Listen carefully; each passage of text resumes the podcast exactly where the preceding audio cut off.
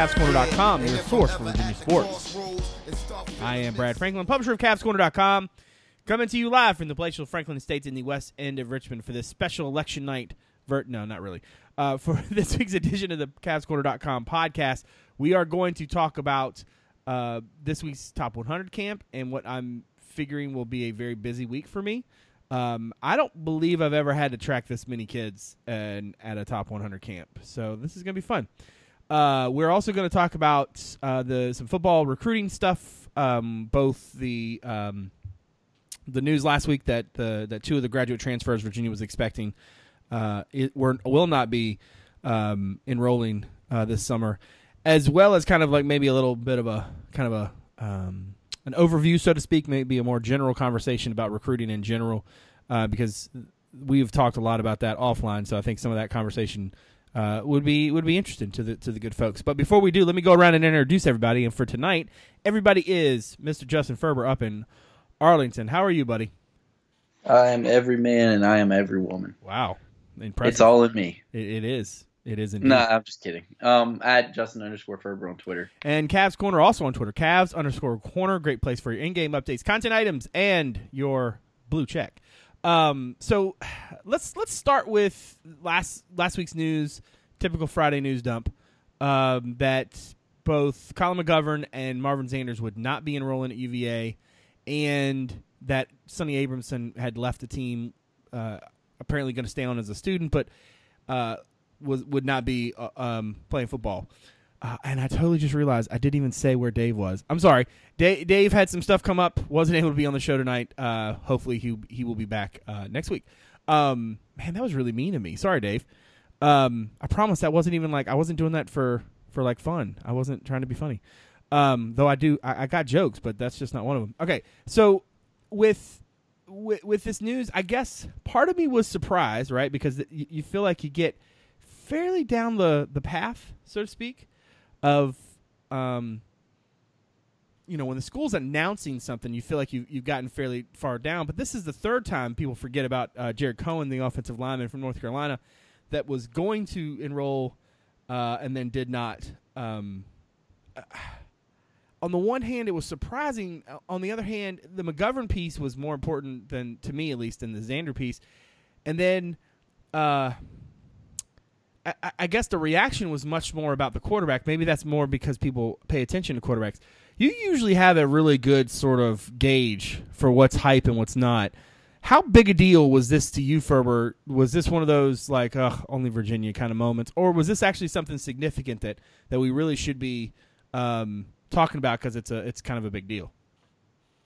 Uh, somewhere in between. Um, I think in particular McGovern not coming is kind of a big deal. Um, just because I think he had a good chance to play uh, based on his career. But there were some people at Notre Dame I know that when he was leaving there and looking at potential transfer destinations, they had mentioned that he had been battling through some injuries and you know he lost his starting spot um, later in the season due to an injury that he never really seemed to recover from. I can't remember specifically what it was.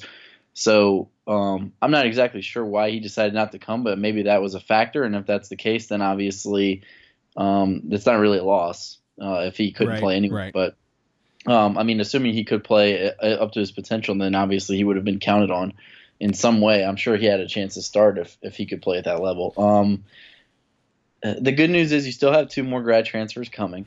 So I mean, I didn't think that they were going to even get three in the first place. Um, so the fact that they have, still have two is good. Um, I would say, you know, it's disappointing, um, but this kind of stuff does happen with transfers. Uh, some kids decide, you know, they don't want to play football anymore, or um, they just want to move on to professional life, or maybe there's another school that they might end up at. So that kind of stuff happens. Um, Xander's is a little bit more interesting because I never really, we talked about this a little bit on Friday when the news is announced. But I never really saw him as a starter um, or somebody that was going to challenge uh, Kurt Benkert for the starting job. I thought maybe he could be used as a change of pace, and if it came to it, maybe next year he starts because he had two years of eligibility. Correct? Right. That's correct. But I mean, nothing based on anything he'd done at Missouri had really given me a lot of consideration to think that he would be a starter. Right. Um, even next year, I thought that Cross might have had the, he might have had the upper, or somebody else might have had the upper hand over him, um, and he would still be using the same way as kind of like a change of pace, wildcat running kind of quarterback off the bench. Um, and with Abramson, um, that didn't really come as a big surprise to me at all. I mean, quite frankly, how long have we been talking about that? Yeah, Um, we've been just talking about that for a while. Reps. He doesn't get the reps. So I mean, Right. it's like at a certain point, and then you know it's a new coaching staff. He was actually committed to the London staff, and you know and then you have Zanders coming in, and De'Vante Cross gets recruited into that same class that he was in. And then couple that with the fact that he had the shoulder injury and never really practiced last year, and then didn't get any reps in the spring.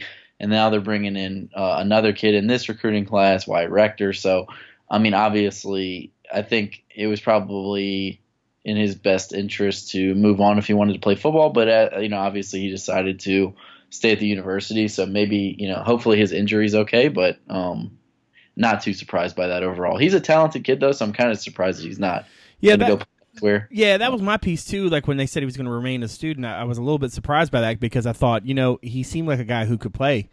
Um, let's let's. I want to circle back for a second because I think it's important for for for us to have a little bit of a discussion, or at least maybe to touch some um, some tent poles here about like um where I want to leave these breadcrumbs.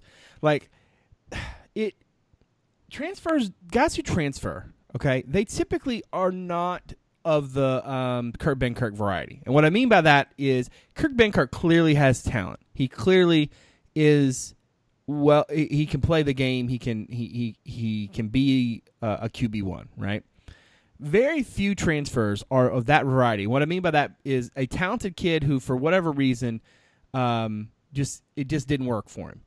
In in Benkert's case, remember, uh, not only did he get hurt, but then he had a coaching change, and then he was in line to basically compete for the job before he left that spring. Um, most kids are like uh, these guys from Notre Dame, right? Who are, for whatever reason, it didn't work out for them. They are looking to play one more year and, and work on their, their graduate degree.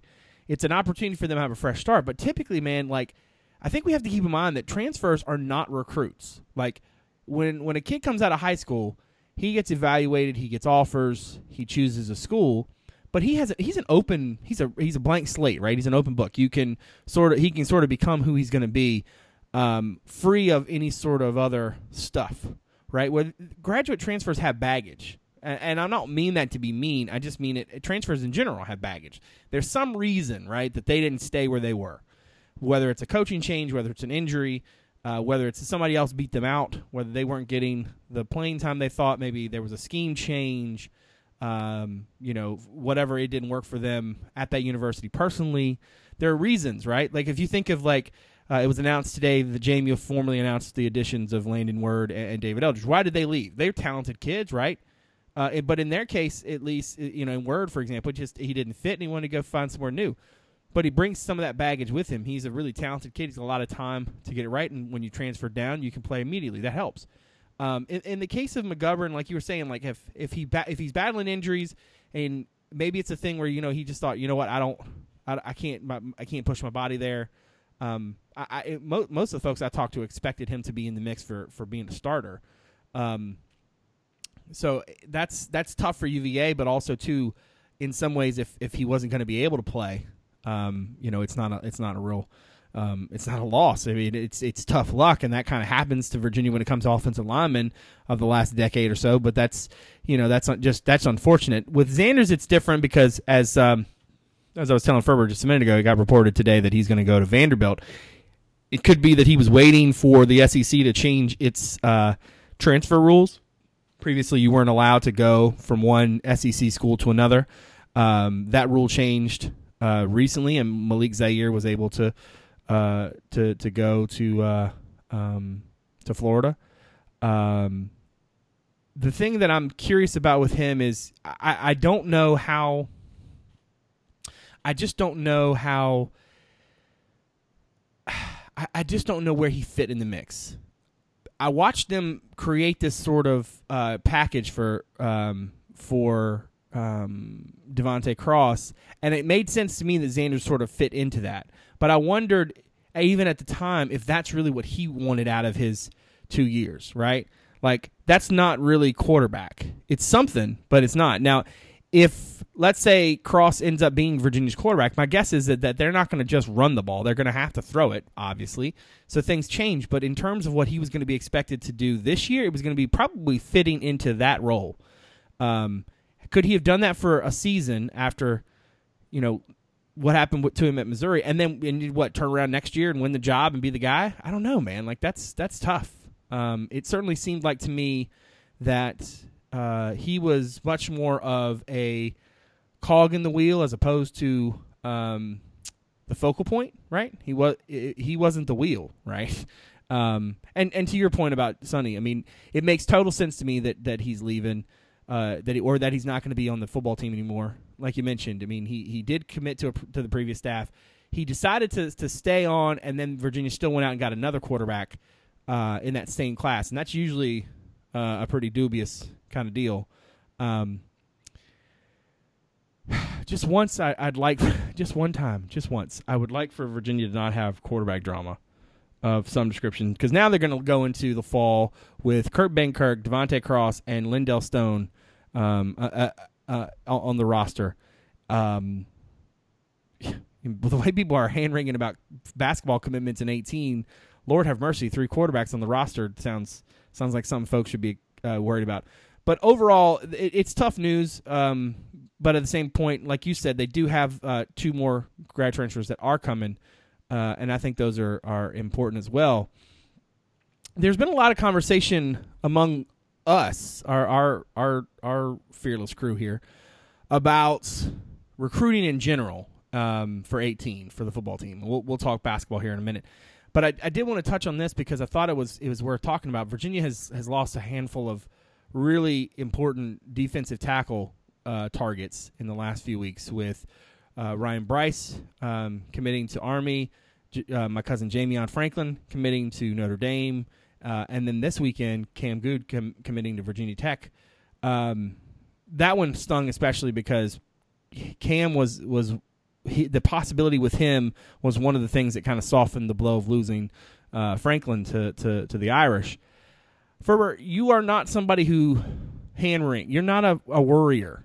You don't get fired up by you know like Dave does with, with somebody on Twitter.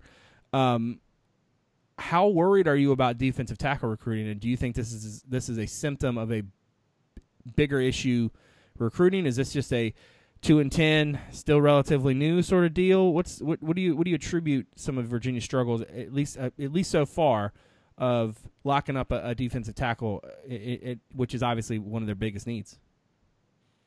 Um, honestly, I kind of think it's been a while since UVA's ran a uh, three four, um, but from what I can remember and what I've seen of other teams and now UVA to a to a smaller degree, I mean, I, I think it's kind of just a tough position to recruit for. For one, um, I mean, you have to get a guy that is the quality of athlete that you're looking for um, to play the position. He has to be big enough, and then at the same time, like high schools don't really. It, it's just you know you've seen the film. It's like the the defensive tackles that UVA is recruiting, they're not asked to do what defensive tackles in a three four really. I mean, not a lot of high schools run like a traditional three four, from what I can tell.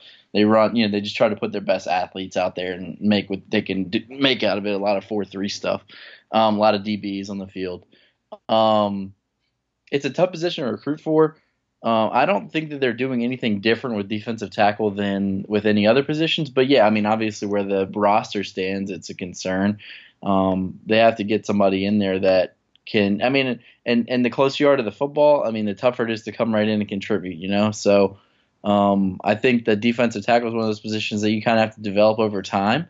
And obviously, you don't want to have a bunch of projects come into defensive tackle um, just because I mean it'd be good to get some pure talent at that position because then it's a guy that you can kind of mold into the system, but you don't have to worry about whether he's going to get big enough or whether he's going to be strong enough or whether he's going to be quick enough um, to play in the ACC. So Um, I, I, am concerned about where they, you know, where the roster stands at that position, but at the same time, I don't think it's because of anything specific that you know they're recruiting the position wrong or you know they're passing on guys. I mean, they had a kid that they liked, they committed to Army. Um, I think that's a situation that's outside the norm. Uh, I don't think. I mean, I don't. I, they're the co- they're not that dumb to like not know how to sell themselves. You know what I'm saying? Like, I, I can't. I, sometimes you just hit the wall. I think it's I think the biggest problem right now is that it's a tough sell. Um, the, you know these you, you see the, the the the schools that a lot of the kids that commit to UVA have offers from. Um, it's it's the same guy. It's the same teams. It's UConn and Temple and Syracuse and schools like that. And that's kind of where UVA is now. They're just lumped in with the rest of them just because of how they performed on the field.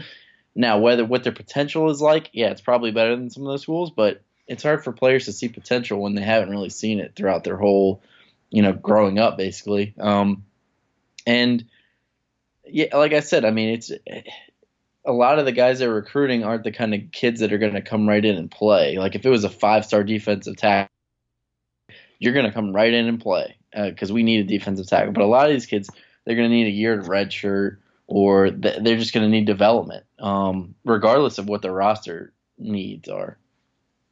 Yeah, you know, it's funny. I, I, I try my best to not be too reactionary. I mean, it's I, I think sort of the nature of the job, right? But I, I don't I don't think that there is a uh, I, I, let me let me let me reframe this. I understand why why fans are a little bit antsy because it is a very clear position of need and it feels like they can't find anybody. One, it's June, um, and two, the guys that they've gone after so far, you can you can sort of see, um, you can see why they cast a wider net, right? They didn't have all of their eggs in the Jamion Franklin basket. He was the guy that that that most of us heard about the most, um, and certainly the guy we probably talked about the most. But like, have eh, eh, with with with several of the guys on the board, there are there are um, there's a good chance that Virginia's going to get guys you've heard of, right?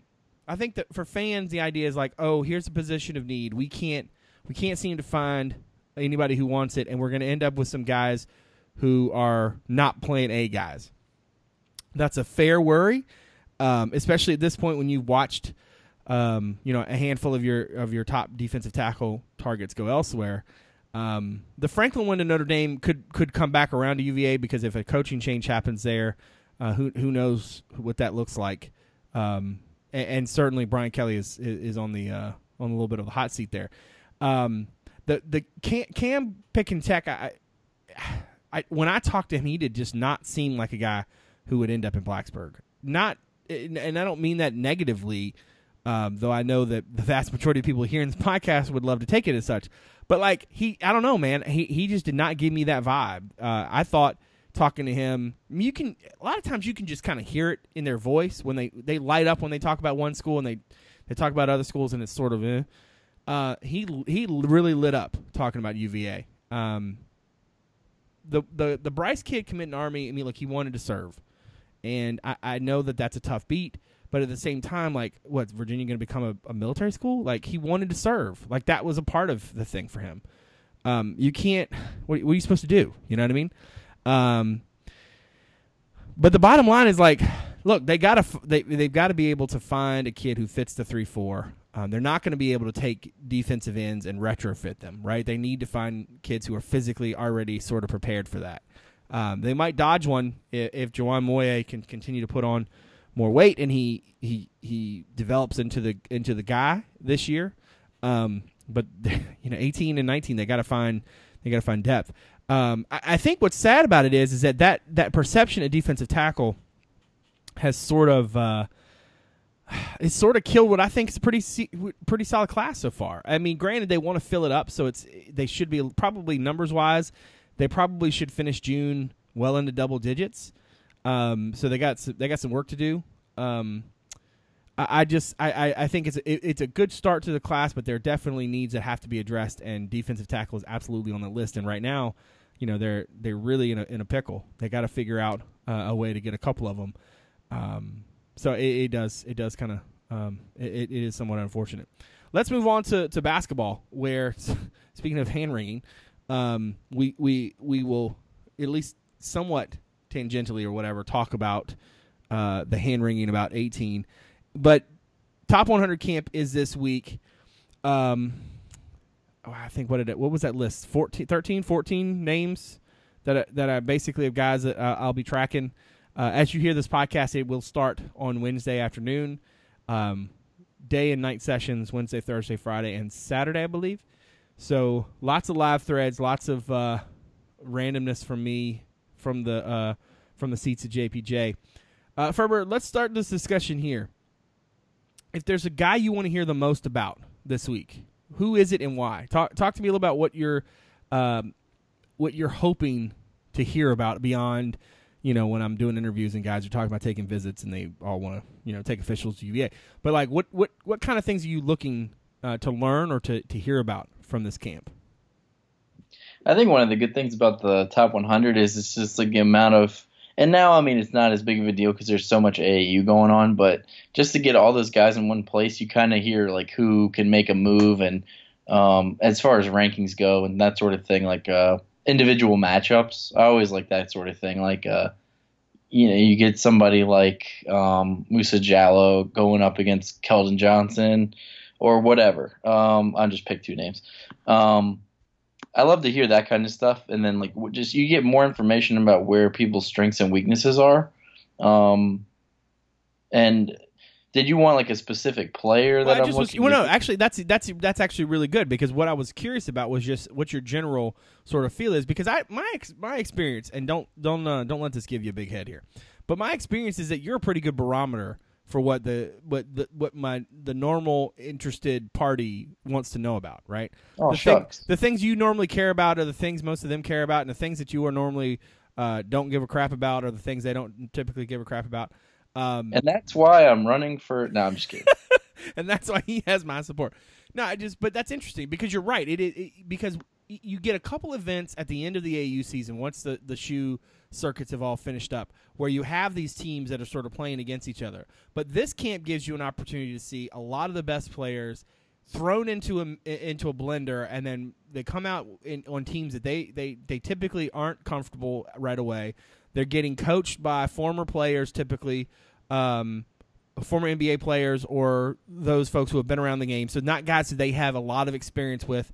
Um, they're asked to, to basically play a lot of games in a short amount of time, um, and they have to sort of figure it out. And oh, and by the way, that you get kids from all of the different uh, circuits, and it I think that by itself, I mean, even if they didn't have the thing in my backyard and and didn't make it so that I could really, uh, you know, I think it's a dramatic um, benefit to me uh, to be able to do my job. So you know, to do to cover this camp so close, and every every year there's you know some talk about you know school X or school Y is pissed that the, the thing is at UVA and blah blah blah, and they're always you know there's always some some buzz about them maybe moving it. But I mean, for me, it's it's great, but uh, but at the same time, it's really nice to be able to see all of these kids together playing against one another and like you said, um, you get a sense of who can do what in a very very very quickly you get that sense. And then you can see them against each other in ways um, that's that's uh, that helps evaluations. It's it, I think it's it's so much it's it's somewhat sad that that the that coaching the coaching staffs aren't allowed to be there. Like I wish the NCAA would say you know what we're going to do? We're going to open up the the upper deck and we're going to let coaches just watch. And they could have one or two assistants, whoever, however many, and then just for this camp. I mean, it's through the NBA. It's if the NBA is, I mean, the NBA and and, and, and college basketball, um, they sort of, uh, it's they work somewhat hand in hand, right? I mean, I don't think that college that the NCAA sees the NBA as the enemy or anything like that. Um, so I, I don't know. It just makes it makes a lot of sense to me to to have them um, to have them involved to be able to see so much talent in one place. But that's but then again, there's going to be plenty of video, and I think we're all we all are crazy if we don't think coaches consume that in some way. Um, but no, I wasn't. You know, I was curious if you would take that into individual players. Um, you know, when I did the the primer um, on the the guys I'm going to be tracking, I, I specifically tried to to to kind of drill into okay some of these are known commodities and some of these are going to be guys like john newman is a kid i'm really interested to see live uh, is a kid i'm really interested to see live. Um, both of the mass rivals kids duke and reeves i'm interested to see live. Uh, dort is a kid i'm interested to see live. And certainly brooks too because he's taken on such a um, because of the ag comparisons I think for a lot of folks, he's the guy that they want the most in the post. Um, I mean, I haven't seen David McCormick since Elite Camp. What two years ago? And he was a completely different guy then. I mean, not just in terms of size and, and where he is physically, but like his skill set. Like he's just a different dude now. Um, so obviously, I'm interested in, in, in talking to the kids after. Lord willing and, and, and the NBA PA not being weird about access. Um, but I'm also really interested to see some of these kids uh, in person. Um, the good thing about going to being able to go to Hampton and go to EYBL is I'm able to see a bunch of uh, really good talented players and typically guys Virginia's tracking. But this gives you a sense of not just guys you might not see all the time, but guys that you don't see all the time playing against guys they don't play against all the time who are also really really good. And that's a very good evaluation tool. Like you're not there are no scrubs at this event. You know, the the NBA Players Association does have a handful of spots that go to the sons of former players. Um, but typically, those guys who do show up are guys who are going to be playing legitimate college basketball. Like you're like if my dad was an former NBA player and it was just me, I don't think they'd be like, "All right, Brad, well, you can have a spot." Um, that was kind of my point. Was that for one, there's like it's not a lot of like weak talent. Yeah, you're not going to get like, oh well, we we added this kid at the end of the bench because we needed somebody to, to go to Vegas with our with our tournament for our tournament this weekend. You know what I mean? Like these are all talented players who are going to get looks at from from colleges and whatnot. Yeah, and and also it's like not only are all the players good, but then it's like we we know the ins and outs of um, AAU basketball is that a lot of kids are on different circuits because it's like Adidas or Nike or whatever. So, um, you know, they don't. You're getting kids that don't always get matched up with each other, matched up with each other. And and not on the team that they practice with on the reg either. I mean, I think that to me is always an interesting thing because like. Can if you took a kid and just dropped him in on a, on a basketball court, what he what would he look like? Now, if you gave that same kid, you know, two three hours a week to practice with the A squad or whatever the whatever the schedule might be, how would they look then? You know, like when they're used to when they're when a, when a big man is used to the point guard he's played with uh, all spring, and he knows he knows where the where where the pass is going to come from. He, he knows where the outlet's going to be. You know, there are lots of things that you learn over the course of however many games that you play, and you get familiar with people. Well, now you're you're going to you know by the afternoon, what you've had a couple practices maybe where you've had like you know some I mean, we can call them practices, but uh, for for what to what is considered a practice today, it's probably not that. Um, let's see. I, I think that every time I, I go to this camp, there are always players who uh, who disappoint, and there are always those players who I go in thinking I really want to see this kid, and they inevitably get hurt uh, or I really expect big things from this kid and they don't do well. But there are always going to be those kids who surprise, and uh, this one's a, this one's not necessarily a, an offer generator, but it certainly is one that because of the different talent talent evaluators who are there. Um, you know, for our shop, Bossy and, and, and Corey will both be there, I believe, uh, as well as a handful of all of us who, who run different sites and whatnot. Um, I I'm always curious to see what who gets mojo coming out of this event going into the July period because when it comes to rankings and, and perception, a guy like John Newman could really do himself a lot of good. Um, you know, Keldon Johnson has had a an absolute, as a road, a torrid kind of start to AU play. You know, he comes in here, he keeps playing like that, he he's going to earn that fifth star, and that sort of changes one the way fans look at recruiting battles. Right, it changes the way that they uh, perceive things because for whatever reason, man, they, they, there's this there's this idea now that like you can't get a good basket, you can't a, a, good recruit is not a three star anymore. Um, and and I I don't I don't want to make that seem like I disagree completely. I think there are definitely some kids who are going to be low threes that you that that probably are not ACC caliber players, but like a kid like Marco Anthony was really talented, fit what they wanted. Um, had some nice offers and probably would have gotten more if he had stayed in the in the in the in the fight longer. Um, just because he's not a you know Rivals 154 star, I don't I don't know if that changes a whole lot in terms of who he's going to be. Um, but at this type of event, you can really earn uh, earn some some serious attention. It so it changes the way fans perceive the recruits, but it also changes, I think, sometimes the way that the elite schools perceive the recruits as well. Like if if Keldon Johnson goes in here and just lays waste to fools like he like he kind of did on the first two sessions of EYBL, he's going to get the offers he's looking for. Um, he's going to have the recruitment he wants that he's wanted for two and a half, three years. Um, and I, I keep using him as an example, but there there are lots of players who I think are going to be um, in in line for that. And sometimes that that can really change the course of, of the cycle because you have a handful of elite schools that get involved with certain prospects, and then you just have dominoes that sort of fall around them.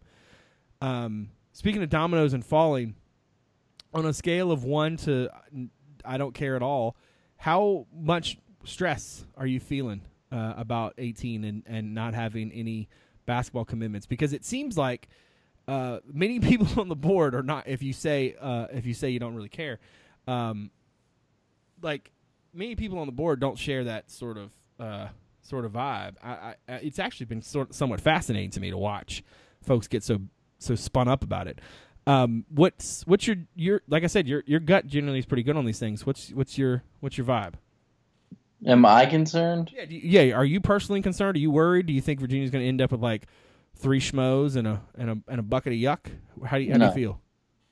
No, I'm not. Um, actually, I think this class, and I have for a long time. Um, I've thought you know it sets up pretty well because they have the garnered the interest uh, maybe more so than in the past, um, of some top level players that there's like a, a lot of depth to the amount of interested kids at the top. Um, in the past, you know, it's been a few kids here and there, and then they get kids like Marco Anthony, who I think is a good basketball player, but I mean, he's if he's a good basketball player, then he's under the radar. Um, because just looking at his offers and so on and so forth.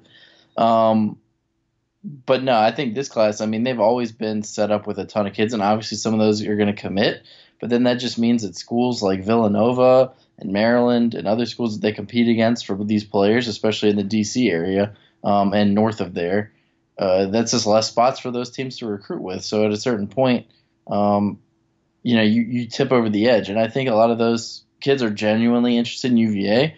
Um, I was pretty impressed with the amount of talent they were able to get to games this past season. Uh, just every game you go, there would be another another you know top level prospect there, and uh, I, think UVA's you know kind of done a pretty good job of establishing themselves as a team that can compete for recruits now with with the best programs in the country.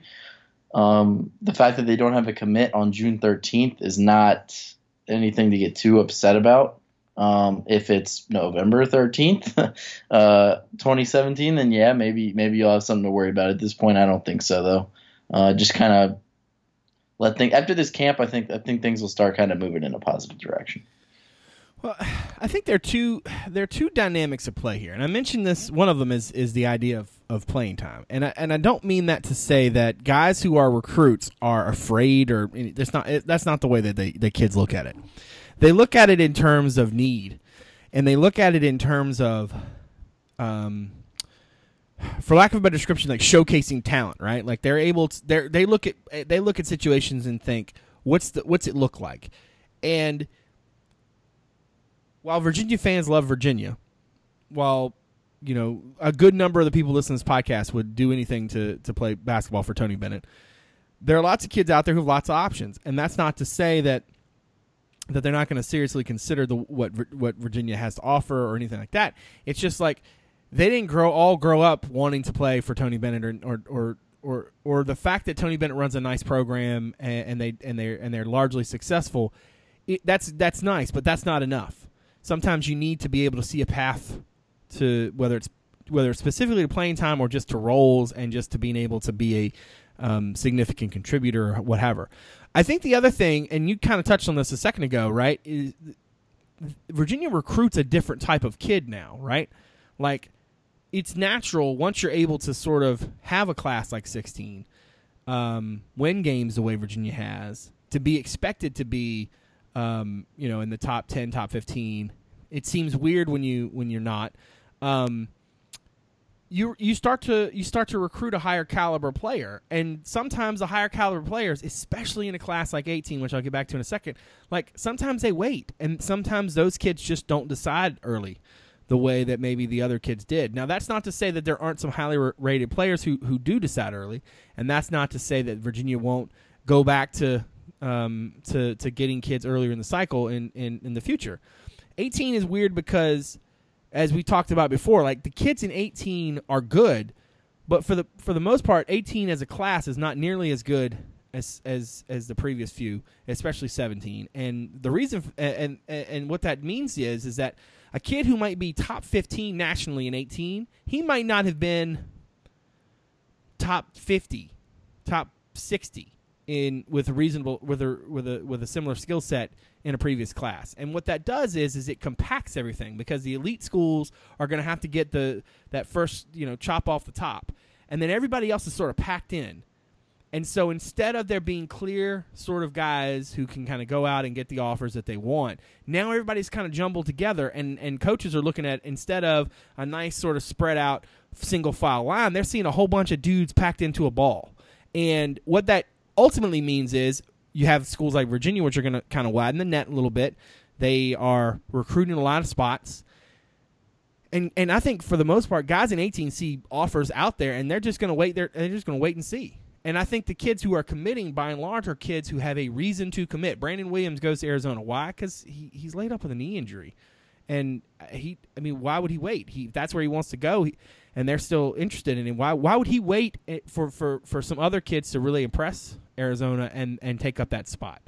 Um, you know, you're going to have a handful of kids who maybe didn't play as well in the earlier sessions, and schools still are prioritizing them. They're to they're going to feel the the other schools, you know, pulling away like the tide, and so they, they feel like you know what I, I need to go ahead and do this now, um, and that can change some things for you once you start to feel that. So I'm not saying that every recruit who just decided is that way, but a lot of them are, especially the ones at least on Virginia's board. Um, so there are there seems to be sort of I don't want to call it a pecking order because that implies that that that that like they wouldn't take player X. Uh, as we all know, like once Tony offers, he's ready to take you. It's a first come first serve basis kind of deal. Um, but there does seem to be a, a, a, group of guys who seem to be at the he- at the head of the uh, ahead of the table, and I don't think any of them are really in a hurry to decide. Um, and so it'll be interesting not just this week to see what they say, but also after this week to see kind of where things go. Um, and I and I think that's a piece uh, for me, at least as I look at 18. You know, if you get to if you get to the early signing period, which I'll, I, I don't know the dates of off the top of my head, but if you get to the early signing period in the fall and Virginia doesn't have anybody, feel free to get super freaked out. Okay. Um, really hope that doesn't come back to bite me that I just said that. Um, but I, I just I, I am like you. I think some some business will start to pick up. July is typically the time where, where when because of coaches being on the road, you'll get uh, you you get a lot of offers that'll come out, um, and then after that you'll start to get some visits, and that's really when uh, when the when the decisions will start to come in. So it, that's not to say that July decisions are unheard of. Um, they just the, the kid typically guys go on visits before they make decisions, and they don't take a lot of visits uh, for obvious reasons uh, during that time frame. Um, as I as I kind of look ahead, it's funny to me as I was kind of breaking down the different targets. Um, you know, I talked about, damn, what was that last Friday? Man, that seems like it was like years ago. Um, I talked about how you know, conventional wisdom among my sources had gone from they might take four to probably three and um, maybe not um, even that many. Um, it, will be interesting. I, I, I, mentioned this in a board post, but I, I just ha- I want to mention it on the podcast too. Like the idea that Tony Bennett's going to go through uh, the July period and not offer, not see you know wings he likes and not offer them. Um, it's just too much. it's just too much for me to believe. Uh, I I'll, I'll, have to see it happen for me to, to for me to think uh, that it w- that it will. Um, before we wrap up uh, the, this week's podcast, for I'm, I'm interested um, when we look ahead to uh, the season. Marco and, and, and Frankie both are on, are on grounds. I think we, we as we all know, Frankie obviously going to redshirt. Uh, Marco will be an interesting um, an interesting sort of um, situation to watch because I, I don't think Virginia necessarily needs him, but I also don't think that they can go really without having him ready. Um, and so with him having you know arrived this week, I'm curious uh, on Marco. What are your expectations for him this season, and and, and really, or do you have any for him? And, and what do you want to kind of what do you want to kind of see from him uh, in the earlier part of, of his of his first year on grounds? What are, what are you looking for from that from that spot?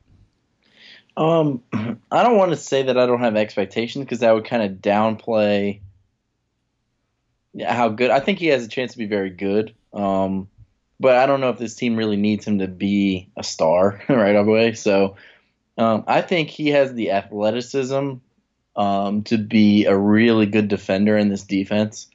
Uh, to be able to come in and kind of contribute right away if he can grasp the system, which obviously it takes a while for everybody to to do that. Um, but I think he can come in and do that right away. Um, uh, from an offensive standpoint, I'm not really sure what to make of how he fits in with with the team. I mean, he can kind of do a little bit of everything. So, I mean, I think he definitely can bring quality minutes off the bench, and you won't lose a whole lot. But I think he can develop if he can develop his game, especially his jump shot, which already looks solid. Um, I think he has the chance to be a really good, well-rounded player with his athleticism. Um, not unlike Justin Anderson was when he got to UVA. I mean, everybody remembers the year he had his uh, before he went pro, you know, where he went crazy from three, but he wasn't the best shooter in the world when he got here, and he had to develop that. But he had the raw athleticism to come in and contribute and make plays, and and and Marco might not be that electrifying, um, but at the same time, I think he has the ability to come in and, and contribute at a minimum, but at a maximum, I, I don't know how much they're gonna. If they need him to be really good, then that's probably not a good sign. Yeah, I, I agree with that. I think that one of the reasons, and I've I've I've posted this on the board, right? That that they they they might woe up on on too much wing recruiting is just to give him a chance, to, him and Dre a chance to breathe a little bit. And I think part of what they do with at, at the wing in 18 is, is, kind of dependent on how he looks and, and what they feel like he can uh, he can do this season and, and and and certainly earlier in his career. Um, I gotta say that if you could if you if you looked at Virginia's roster, just just just looked at him, right? The he would be the guy that you would pull out of central casting, right? I mean, like he he just is like big physical, like wide shouldered dude. He's he's very much in in a Justin uh, Anderson sort of uh, um, sort of mold. And even if he doesn't have quite the ceiling that that Justin had, even if he's not quite the athlete, like he can still be, I think, like you said, a really good, uh, a really good player. He's, I, I, think he's really crafty in a way that fits Virginia's style. What I'm really curious to see is if he picks up that defense really early, I could see him getting some big minutes, uh, in, in, in possibly even a crunch time. I mean, if there's one thing that I learned this season, I think conventional wisdom still holds that Tony Bennett will favor experience. But you know what else Tony Bennett favors? Ability. And I thought there were times this year where he went to his younger kids and and and basically said, I, I need you to go make plays for me. And sometimes they did, and sometimes they didn't. Um, I think they're going to be better for it down the road, and a kid like Marco might benefit from that, from from coach, you know, showing that maybe he he he will rely on his young kids. He's going to have to give Dre and, and, Jay their chance this year to sort of, you know, um, play their way through mistakes and kind of learn on the fly. Um, my guess is Marco gets similar sort of. Uh, sort of leash, and because he can be physically what they need, and what and he can be such a um, such a nice addition in that respect that uh, giving him that, that opportunity, it could you know it could be a, a real difference maker. And and look, the the conference is going to be stacked as always. You're, it wouldn't be a bad thing to have a kid with his size and his strength, uh, you know, kind of playing his way into comfort uh, in the pack line and getting used to you know kind of what it uh, requires from a from a physical standpoint and certainly from a mental one as well. Um, but I think that's a good place to, to put a pin in. We covered uh, hand wringing on both in both of the uh, of the revenue sports. We've talked recruiting. We, we've we've covered the bases a little bit. Hopefully, uh, Dave will be able to be back with us uh, with us next week. But I do want to thank uh, Ferber for giving uh, of his time once again kindly. So I appreciate that. And of course, want to thank everybody out there for continuing to support the show and and listening um, week after week. Really appreciate all of you out there who who support us. So for uh, for Justin Ferber, I'm Brad Franklin, publisher of CavsCorner.com. Thanks for coming out. We'll see you soon.